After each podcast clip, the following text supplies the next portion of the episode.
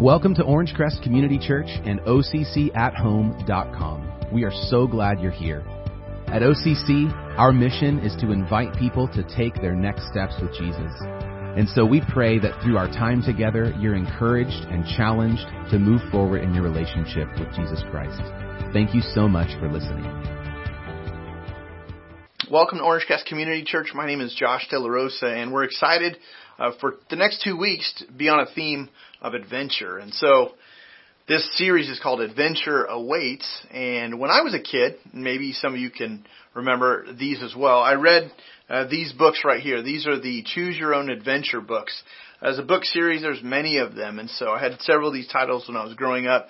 But this one right here is called Journey Under the Sea, and uh, you could see these large sea creatures and some sort of an underwater submarine type of advice. And so obviously, uh, this book is about that journey and, and what you might discover under the sea. Now, when I grew up reading these, these worked really well for me because some of you know this, but I have a pretty short attention span. And so what I loved about these books was that they were only a few pages uh, before you had to make a choice. And so it's an interactive book. You'd read a page, like for example, you'd read a page about a dolphin and then all of a sudden it would say, uh, you know, to head down this tunnel, turn to page 87. And then you'd flip to page 87 and the adventure would shift in a different direction. And then you'd read more about uh, the situation and it would say something like, if you want to turn back from this strange world, turn to page 94. Or, or if you decide to travel into the next time and space, then turn to page 95. And so you flip over to page 95 and you read that and then at the end of that, it would give you another option. If you decide to drop out of thought travel and return to earth life, then turn to page 110 and so you flip to page 110 and there's all of these different options for this adventure based on what you'd like to do.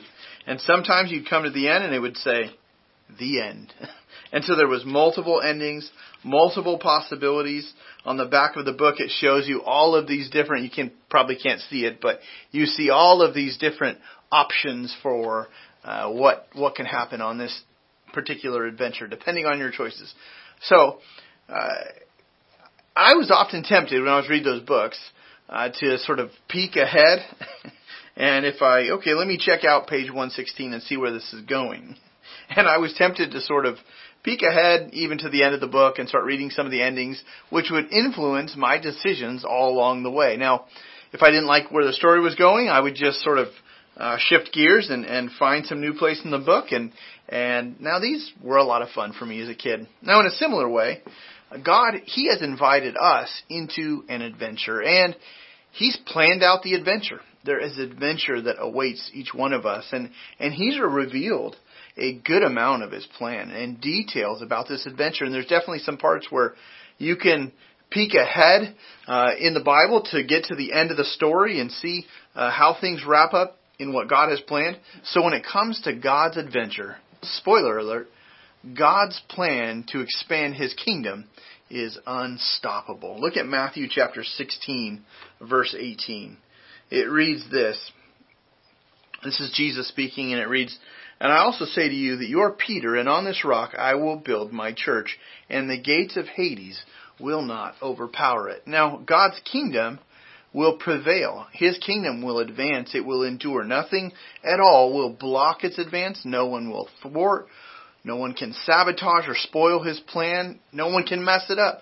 And now I find great comfort in this point because sometimes the world we're living in or the seasons that we're walking through and personally finding ourselves in can sort of leave us discouraged and wondering what's going to happen next. But then God's truth from His Word anchors us from drifting too far. For some, it's, it's tough not to become jaded and frustrated by the problems in the world around us or the pain in our own lives. But this verse right here about His kingdom prevailing, advancing, is found in a section where Jesus reveals to His disciples that He is their Savior. He is the Messiah. That's a title and he's come to fulfill God's rescue plan to save people in the world from suffering and eternity without God. Now, Jesus in his ministry, his identity was constantly in question. Some people had different ideas of, of who he was, so At one point, he turns to the whole group of, of his disciples, his closest, uh, the twelve, and he, he asks them a question. And he, here's the question. This is found in Matthew 16. Let's back up from verse 18 to verse 15. It reads this, But you, he asked them, so he speaks to the group of them, the whole group of them, who do you say that I am? Who do you all say that I am? He's speaking to the group. Now verse 16 states, Simon Peter, he answered. Now he is one of the leaders of the group. He speaks up for the whole group. And he speaks and he says, You are the Messiah, the Son of the living God. That word Messiah means God's anointed one. Now, this term, the Messiah, this shows up all over the Old Testament. Some scholars actually believe that there is at least 400, 450 even messianic references, the references that state that the Messiah is coming, or, or at least the ideas referencing the, these messianic prophecies, verses that just speak to God's promise to send this character onto the scene, into the world to save and to deliver God's people. And Simon Peter is saying, I think you're the Messiah. I think you're him. You're the one we've been waiting for. You're the one who will usher in God's kingdom here and now. Bingo, Peter, you got it right. Verse 17 reads this Jesus responded, Blessed are you, Simon, son of Jonah. That was his dad's name. Uh, because flesh and blood didn't reveal this to you. You didn't get this on your own, Peter. No. This wasn't something you just came up with. He says, But my Father in heaven. Essentially, God revealed this to Peter. Some people reject this. Some people, and Jesus is just highlighting that for anyone to see this and believe this, that he is the Messiah, God actually had to open up their spiritual eyes. And so, Peter, God has revealed this to you. And then verse 18, I'm going to read it again, started with this. And I also say to you that you are Peter, and on this rock I will build my church. And the gates of Hades will not overpower it. So he's speaking to Peter. He responds to Peter, and he says, Peter, uh, and Peter's name in Greek is the word Petros. Okay, Petros. Peter, you are you are Peter. Now, uh, the word Petros, it's a stone. It's a small rock. Here's a picture of a small stone. But then he makes this interesting uh, statement, and on this rock I will build my church.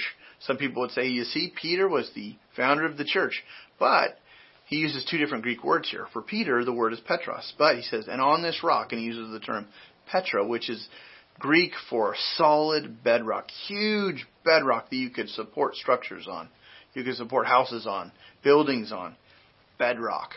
So there's a distinction between Peter's name and this word for the rock. So the stone, Peter, the rock, the bedrock. On this rock I will build my church, and the gates of Hades, the grave, the place of the dead, will not overpower it. In other words, death is not the end. Now, Jesus is referencing that He is the bedrock the church is being built upon. And the gates of hell, the gates of Hades, the gates, you know, the grave will not overpower it. Death isn't the end. God's plan to expand His kingdom is unstoppable. Jesus is saying, I'm ushering in the kingdom. And Jesus takes responsibility. He's saying, I am the rock and I will build my church. Now, why does this matter so much? Why is this so important? It's because eternity, your eternity, people's eternities, hang in the balance. When people respond to Jesus and receive his rescue, they shift from death to life. Though each one of us will die and face the grave, death is not the end. Spiritually in Christ, the one who believes in Jesus goes from death to life, is raised to, to new life spiritually for all eternity. Look at this promise, John 11, verse 25. Jesus said, I am the resurrection and the life. The one who believes in me, even if he dies, will live. Did you know that if you receive Christ as Savior and confessed Him as your Lord, He has unlocked the chains of your grave? Your eternity is secure in Him. Your destination is set. It's set for heaven. And God's Spirit comes to indwell, comes to live inside the believer, the Christ follower. That very moment, eternal life begins right then and there. You know, I had a conversation this past week, and, and I was talking to a husband and a wife who had become Christians in our church about five years ago, and they told me, we wish it had happened sooner. I wish I had known this sooner because uh, the wife was reflecting on when she first became a Christian. She was so excited to tell others about Jesus because she just wanted others to know this news. Because she's thinking, if I had only known this sooner, that would have been uh, the opportunity uh, to uh, avoid some things, to to shift from some of the pain uh, earlier on in life. Because there's this joy of telling people about Jesus and that begins to flow out of a person because once you've experienced this and it really you grasp this, then you realize the more people need to experience what you've experienced. This is a this is a hope that you now have. Now since God's kingdom is expanding in an unstoppable way, this means that none of this is dependent on our participation. You see, this adventure right here, it goes on with or without us. We can read what's going to happen at the end of the book. We we can learn about this story for ourselves. We can learn about what God is doing through history. But this adventure, this adventure is not tied or dependent on our actions. It goes on with or without us. But through Jesus, He has written us into the story. He's sending out an invitation to step into this adventure of building His kingdom. Now, Christ's followers have been invited to participate in a crucial way. You've been invited to participate. Let's look at one of the main commissioning moments with Jesus. Right after his resurrection with a group of his followers in the first century. This is known as the Great Commission of the church. It's found in Matthew chapter 28. So the end of, of the Gospel of Matthew. Matthew is the first book in the uh, New Testament, the second division in the Bible. This is where Jesus specifically sends his followers out to live on mission. Take a look. Matthew 28, verse 19. Go therefore and make disciples of all nations. Go starts with this word go. Uh, this Greek word is a participle. It's it's a verbal adjective. So it's sort of like as you are going. Uh, we we live life on the go. We live life on the move. And so as you're going through life, therefore, you're to make disciples. This is our mission. Make disciples. What's a disciple? It's it's a learner. It's it's a pupil. It's a student. It's it's a follower. So make disciples of Jesus. As you're going through your life, make disciples. This right here is our mission. It goes on, from among whom? He says, of all nations. Make disciples of all nations. God is not after any one nation, but all nations of the world. Wow. Even people, even people from nations that you and I might be so hesitant to visit and share with. God's kingdom will advance into all nations and people groups in the world. He goes on, baptizing them. So this is what you do with a with a disciple. You baptize them in the name of the Father and of the Son and of the Holy Spirit. So baptism, what is this? It's a key idea. It's this identifying mark uh, of his disciples. And so you probably maybe you've seen a baptism. People go, uh, they go underwater and they come up out of the water. And it's a symbol, it's, but it's an identifying mark of people who identify themselves as Christ followers. And they're identifying themselves with the death, going under the water is symbolism of the death to the old me, the old person, coming up out of the water. So the death, the burial, and the resurrection coming up out of the water is this picture of the new life I have in Christ. So people who've been baptized go public. They're not ashamed, essentially, to identify with Christ Jesus before a group of people. They go public. Then verse 20, teaching them, this is again what you do with the disciples. You make you make disciples of all nations, you baptize them, and then verse 20, teaching them to obey or to observe everything I have commanded you. This phrase right here has challenged me all my life. I remember first reading this idea and it sort of messed it kind of messed me messed with me early on. It continues to mess with me. Wow, Jesus, as your follower, you're asking me to, to observe, to learn your ways and observe your commands. It's not suggestions of Jesus, but there's the commands of Jesus that I have to figure out how I'm going to get those into my life to observe them. I need to keep learning His commands. I need to keep observing them. And if you're a Christ follower, then, then so do you.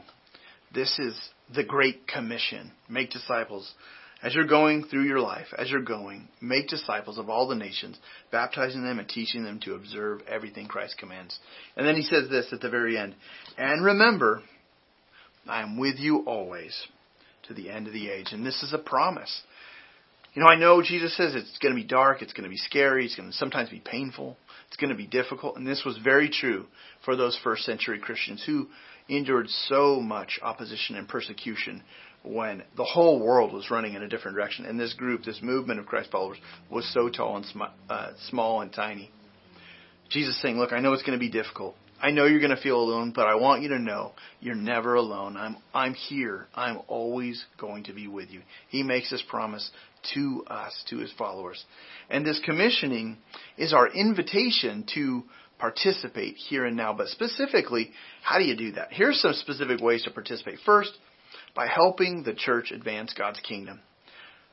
Will you partner? Will you commit to work with the church that God has placed you in to bring in his kingdom? Don't don't just try through your life to advance your own agenda, but actually join in with others and what God is doing through local churches that preach Jesus and teach people to learn the Bible and learn to live out the Bible.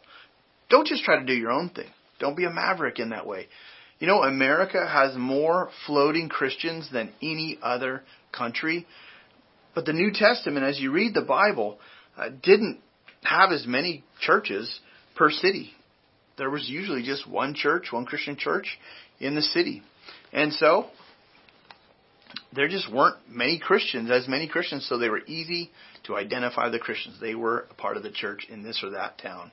Nowadays, here, especially in the U.S., you have hundreds of churches in cities our size, hundreds of churches. So it's sort of easy to sort of just sort of float around, and it makes it tempting to, to do this. It makes it tempting to sort of approach your faith like the Choose Your Own Adventure book series.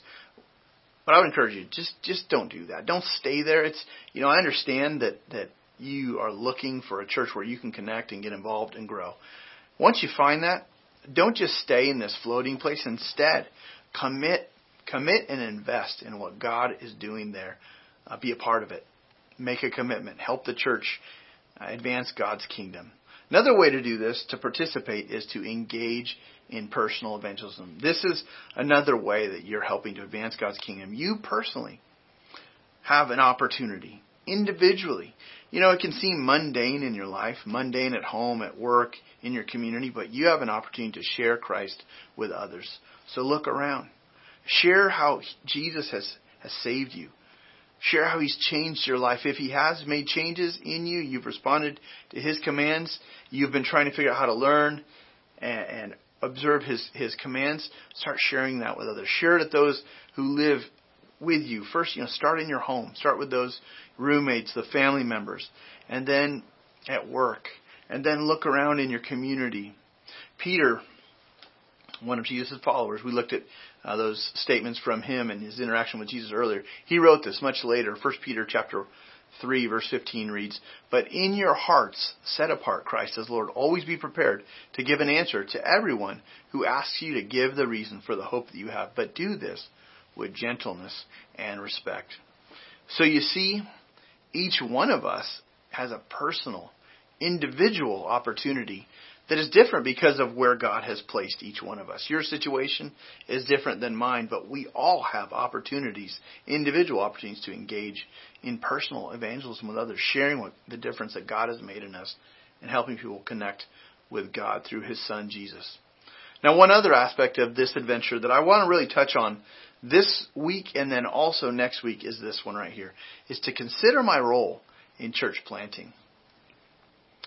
See, God, He's advancing His kingdom through new churches sprouting up in cities and in regions to bring the message of Christ to all people of all nations through church planting. Now, we planted this church, Orange Crest or OCC, back in 2007. A small team of us moved out here. There was 12 of us on the team uh, with with kids and all. The 12 total. Started in a living room, then a middle school, and then uh, in a community center that we've been at. Now, this has been for me, and I'd say for this whole team, really one of the greatest adventures for me. Certainly, the greatest adventure of my life. Just what a joy to have seen this, uh, to see God at work in the life of this church. But this idea didn't just originate only in my heart or even just in the mind of our sending church uh, where we came from. But this idea of church planting dates way back further uh, to a pattern that began in the first century where kingdom minded churches raise up people to plant new churches. And I want to take you to the book of Acts, just real quickly. Acts chapter 13. Take a look at the church of Antioch. This is the first example of a kingdom minded church that is raising up and intentionally sending people out to plant new churches. Look at Acts 13, verse 1. Now, in the church at Antioch, here's a map for you just to see. Uh, you see this city here where there's arrows uh, originating from this city uh, where church planting teams were going out to spread Jesus uh, to the surrounding uh, cities and even countries and regions. So it says, Now in the church at Antioch, there were prophets and teachers. So this one church uh, had a, a, number of leaders. And he starts naming the leaders Barnabas, Simeon, who was called Niger, Lucius of Cyrene, Manaen, a close friend of Herod the Tetrarch, and Saul. These were different leaders. These are people who were, it was a diverse body. We've looked at this before, this passage before. is a very diverse, culturally diverse church. Uh, but these are people who are known. Uh, that's why they're named they were known in the body, they were connected in the body, they were friends of people in the body, meaning the body of Christ, the church in Antioch. Uh, the church is referred to in the Bible sometimes as the body. That's the metaphor sometimes used of the body, where there's different parts that we play. But this group, this was made up of, of relationships. There's friendships, there's stories, there's history that people have. And so these individual members are named right here. Well, a certain point says, as they were worshiping the Lord and fasting, the Holy Spirit said, Set apart for me Barnabas and Saul for the work to which I have called them. So as they were praying and worshiping, there was a sense in which God began to call out a group of people from within this church that he was preparing to go on mission. So they are, were instructed to do that. Verse 3 says, Then after they had fasted, prayed, and laid hands on them, they sent them off. Verse 4 So being sent out by the Holy Spirit, they went down to Seleucia, and from there they sailed to Cyprus. They landed on an island. We've looked at this in some previous series. But this team of church planters, Saul, uh, aka Paul, also known as Paul, and a man named Barnabas, along with a guy named John Mark, who was uh, an assistant that also was on the journey with them. Uh, they they go out as a team on a journey, a church planting journey to share Jesus in first an island and some towns on that island, and then up into Asia Minor, and just beginning to move through what is now known as Turkey.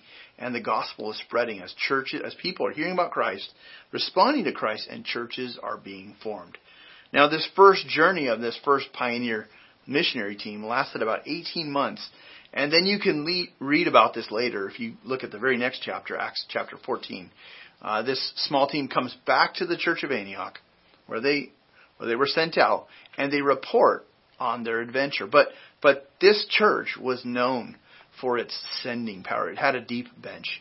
It had a group of people that were training, raising up, and this was a launch pad church uh, that many people nowadays look to as an example for what God wants in a healthy church. See, this church really leads us to an aspect of participation in this adventure, in that we've been invited to sacrifice for others to know Christ. You see, it's a sacrifice to start churches.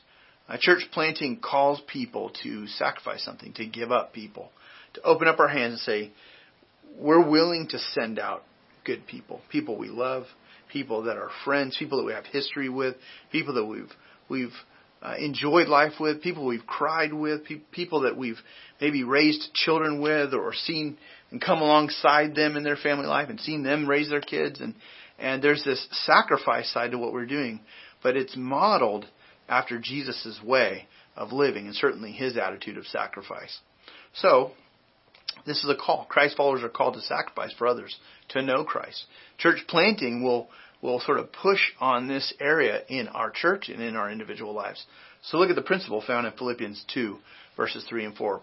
Uh, Paul writes this to the church in Philippi Do nothing out of selfish ambition, he writes, or conceit, but in humility consider others as more important than yourselves. Think about this in terms of people who need to hear this message, the message of Jesus.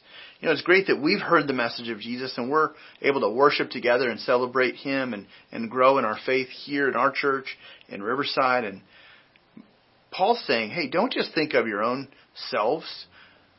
In humility, lower yourselves, consider others as more important than yourselves. Think about the fact that other people need to hear this message. There's this need that they have. Verse 4 reads, Everyone should look not only or not to his own interests, but rather to the interests of others. So, God's heart for the whole world challenges us to stretch beyond our own little world, our own little city, our own church.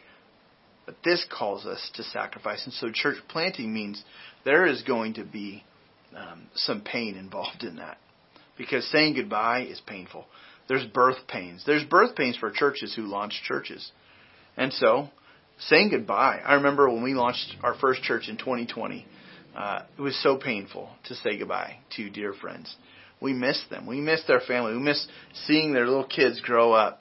Um, and then and then things change. Uh, when we send out people, we send out people who've been trained and vetted, and we send out people many times leaders. People have led here, and then it leaves a hole uh, in our body here, which provides an opportunity for others to step in to meet those needs. But then also, the churches that we send out, Lord willing, they grow up. They become mature themselves. And they won't need us as much, which is a good thing, but it's hard. It's hard. But we sacrifice, we send resources. I've often heard it said that related to church planting, starting new churches, it's really tough for a church to, to plant their first church, to start a new church out of, uh, of an existing church. It's hard. It's sort of like getting the first pickle out of the jar. And I, I, I'm sure you've, I don't know if you're a pickle lover, but I, I enjoy pickles on sandwiches and burgers. But getting like a big dill pickle out of a jar, it's, it's not an easy task. And so getting the uh, first pickle out is the is the most important thing. You can't get the others out until you get the first one out. Once you do that, then the other pickles sort of move around. You can get your hand in there and pull other pickles out of there. But I've heard people talk about church planting that once the first pickle is out, meaning the first church has launched, the others come out more easily and more easily. And that's true. I, I really think that that our first church plant provided a pattern that then others could see. And Lord willing, God uses to call more people to plant churches. Now there's no birth of churches that comes without cost. I mean even even just physical, biological birth. I've never heard of a pregnancy, labor and delivery story or an experience that just felt great. I don't generally hear about this was the greatest experience that I've ever had. No, they're they're painful birth experiences, and that is true for church planting as well. Now, God has called me here. I love being your pastor, and I've never sensed God asking me to move on like the apostle Paul. You read about Paul's journeys and he's he's in a place for months or or even, you know, not more than a couple of years. And then he'd move on to a new city and he was a true sequential church planter. And there are some pastors who do that. Sequential or serial, they just move on church planters. In fact, uh, a good friend of mine will be here next week, and this is what his life has looked like. He's a sequential church planter. John and Diane Wooster uh, have planted eight churches in their lifetime directly. That's amazing. Uh, God didn't, he's not asked me to do that, but God specifically called him to, to, to move on. And in, and eight different churches through his life, he was able to, to, uh, to start and then raise up leaders and then move on to the next church. Uh, John and Diane raised four sons. They're four grown sons that, that live in different places. They all still walk with Jesus. Uh, the kingdom of God is a priority for them. Some of them are serving um, even overseas. Uh, but they all have families of their own. And so, but you're going to hear next week specifically about the specific call of a church planter and even what, what does it mean to be on a launch team. I've asked John to come and cover that next week. Uh, you know, and I, I'm a pastor who we founded the church in 2007, and really from the start, our plan was to come here and to lay our lives down here, to raise up leaders here, and maybe to see some churches come out of this church. And in our situation with universities all around us, I get more and more excited about and eager to learn more and more about how how to become a strong long-term launch pad. You look at these rocket ships and shuttles. It takes it takes this as massive infrastructure and base in order to launch shuttles into outer space. And the same is true for churches. How, how do you build churches that can withstand multiple launches and stay healthy? through the years. Uh, I want to understand that more. We've only launched one church, but you know I, I've gotten really excited about what that has uh, meant for us and what that's looked like. But how can we launch and launch and launch without becoming worn down like this? You could just see the fatigue. well, I, I think God wants us to remain excited and intentional about launching churches through the years. Kind of like this picture right here. How do you stay motivated and intentionally excited to launch, to raise up and train and send out? In many ways, this has been uh, very much the focus of our church uh, for at least the past 10 years now. How do we train more people uh, to support church planting through the life of our church? And in many ways, we're just getting started with this part of the adventure. And I love the role. For those of us that God has called to be here and to build out our launch pad and to strengthen, be the infrastructure that can launch healthy churches through the years, we're excited and eager to partner year after year to see more churches come out of this one. Right now, for example, we have 17 people in Guatemala. Uh, here's a picture of the group from the night, a few nights before they left. Uh, they're there in Guatemala helping a, a church planting network. We sent this team to strengthen church planting in another country because we care. Here's a picture of the pastor and his wife. We hope that our team and our church would be coming alongside churches that are being launched all over the place. This is just one example. What a joy to be part of that. We've also been able to partner with uh, Ridgeview Church, a church that we partnered with our sending church to help start. Primarily, Church in the Valley sent the team out to, to get it started, but we were able to come alongside with small mission teams and financial resources and encouragement.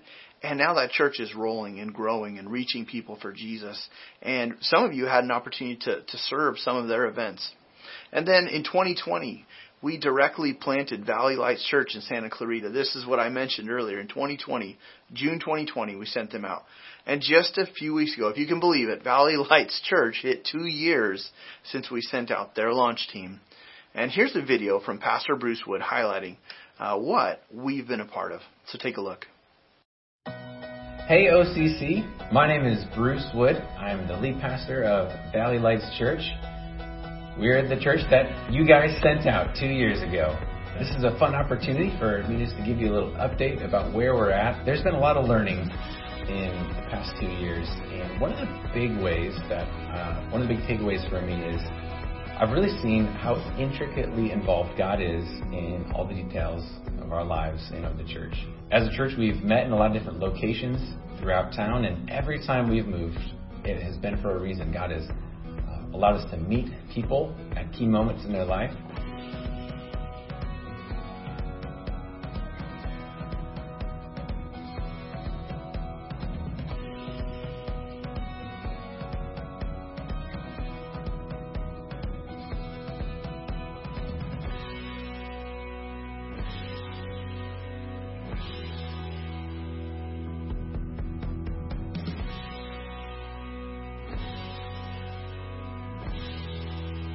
down to, you know, it took us months to find a place to live, but down to the very street that we live on and the neighbors across from us and for the others on our team, it has been so clear that God has planned long ago for specific people to meet us at very specific times. And a lot of life changes have been happening and eternities have been changed because of it. It's really easy to be stressed out about the details and it does take a lot of hard work for uh, to do planning and decision making in leading, that is really hard. But in the difficulty and the stress of that, God is actually the one at work. And it has been really exciting that really my faith has deepened tremendously in this process because I've seen God is so evidently at work. There's uh, been quite a few people that have partnered with us over these past two years, groups and churches, but there's nobody who has given quite as much as you. OCC has been our largest financial backer. You also sent people. You gave us a launch team, which those people, those leaders, are of far greater worth than any dollar amount. And God has built some pretty amazing things on the service and the sacrifice of, of people that you gave us. I'm, I'm so grateful. You've also given a tremendous amount of encouragement to us. You've been present to help us out with events,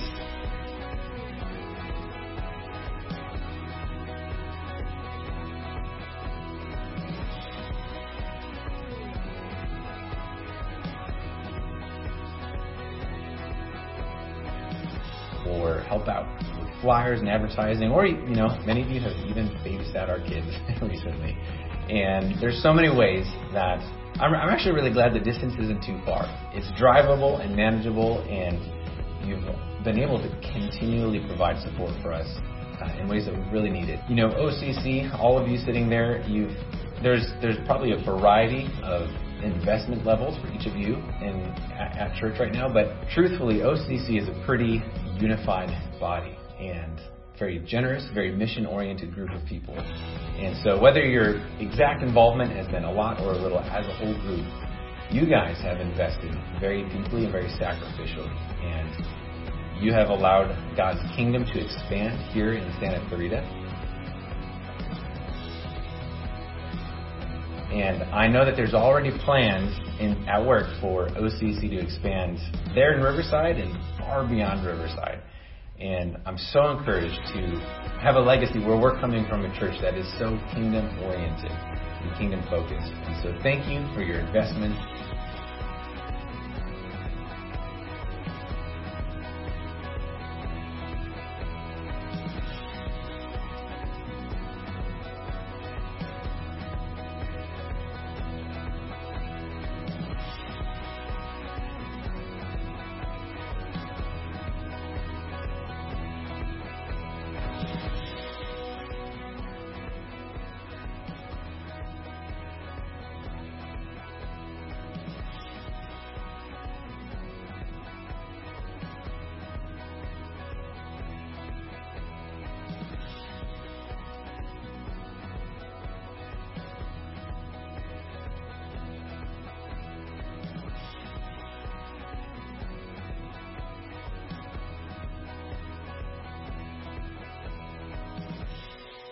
Now, for those of you who stay here at this launch pad, you're a part of OCC.